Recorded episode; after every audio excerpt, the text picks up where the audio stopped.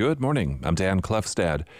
It's election day in Illinois with polls open until 7 p.m. Election officials in Rockford urge people to vote early today because of the possibility of severe weather later. Offices up for grabs include school board and park district board seats. In Chicago, voters will choose between mayoral candidates Paul Vallas and Brandon Johnson. Health insurance doesn't help you if you can't find a primary care doctor and that's a problem for 100 million Americans. Researchers from the National Association of Community Health Centers finds one quarter of medically disenfranchised people are children. The association's Joe Dunn tells Illinois News Connection that one third of the nation struggles to get an appointment, a percentage that has risen over the past decade. That's largely due to the consolidation across the healthcare system and the worsening shortage of primary care providers. Our health centers, especially in this post-COVID environment, they want to retain and recruit new providers, but it's just a, a real challenge. It is estimated Illinois will need 900 additional primary care clinicians in 2025 and 1,100 additional providers in 2030 to meet demand. The state's top legal officer joined a coalition of 22 attorneys general supporting a change to federal blood donation guidelines.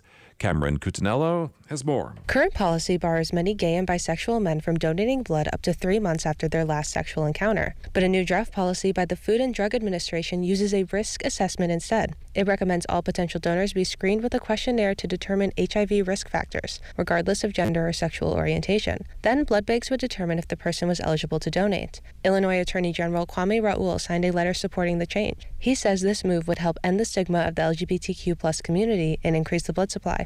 I'm Cameron Cusinello. Prosecutors in the ComEd bribery trial played several new wiretaps Monday. In one, jurors heard two of the defendants talking about whether ComEd's new CEO would approve contracts they'd been giving to allies of House Speaker Michael Madigan.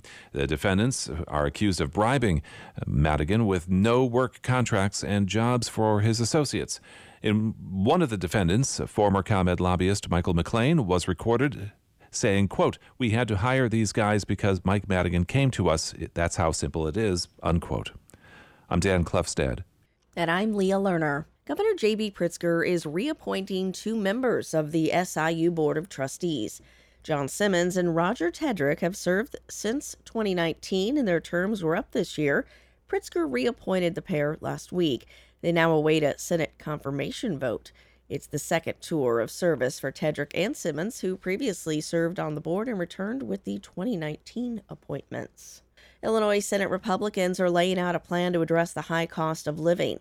The GOP has a series of bills designed to help Illinoisans with continued rising costs. One from Senator Don DeWitte of St. Charles gets rid of the state's sales tax on groceries, prescription drugs, and other medical devices. By permanently eliminating the state sales tax on groceries, medications, and medical supplies, we are letting these struggling Illinois families know that we hear them, we understand them, and we are attempting to respond to their pleas for help.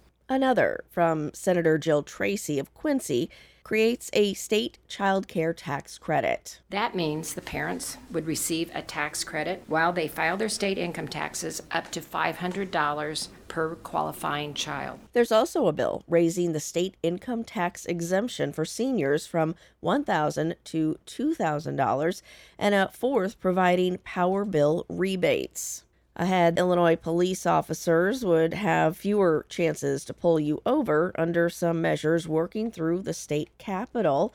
We'll have a closer look at that story coming up at 7:32. This is Morning Edition on WSIU.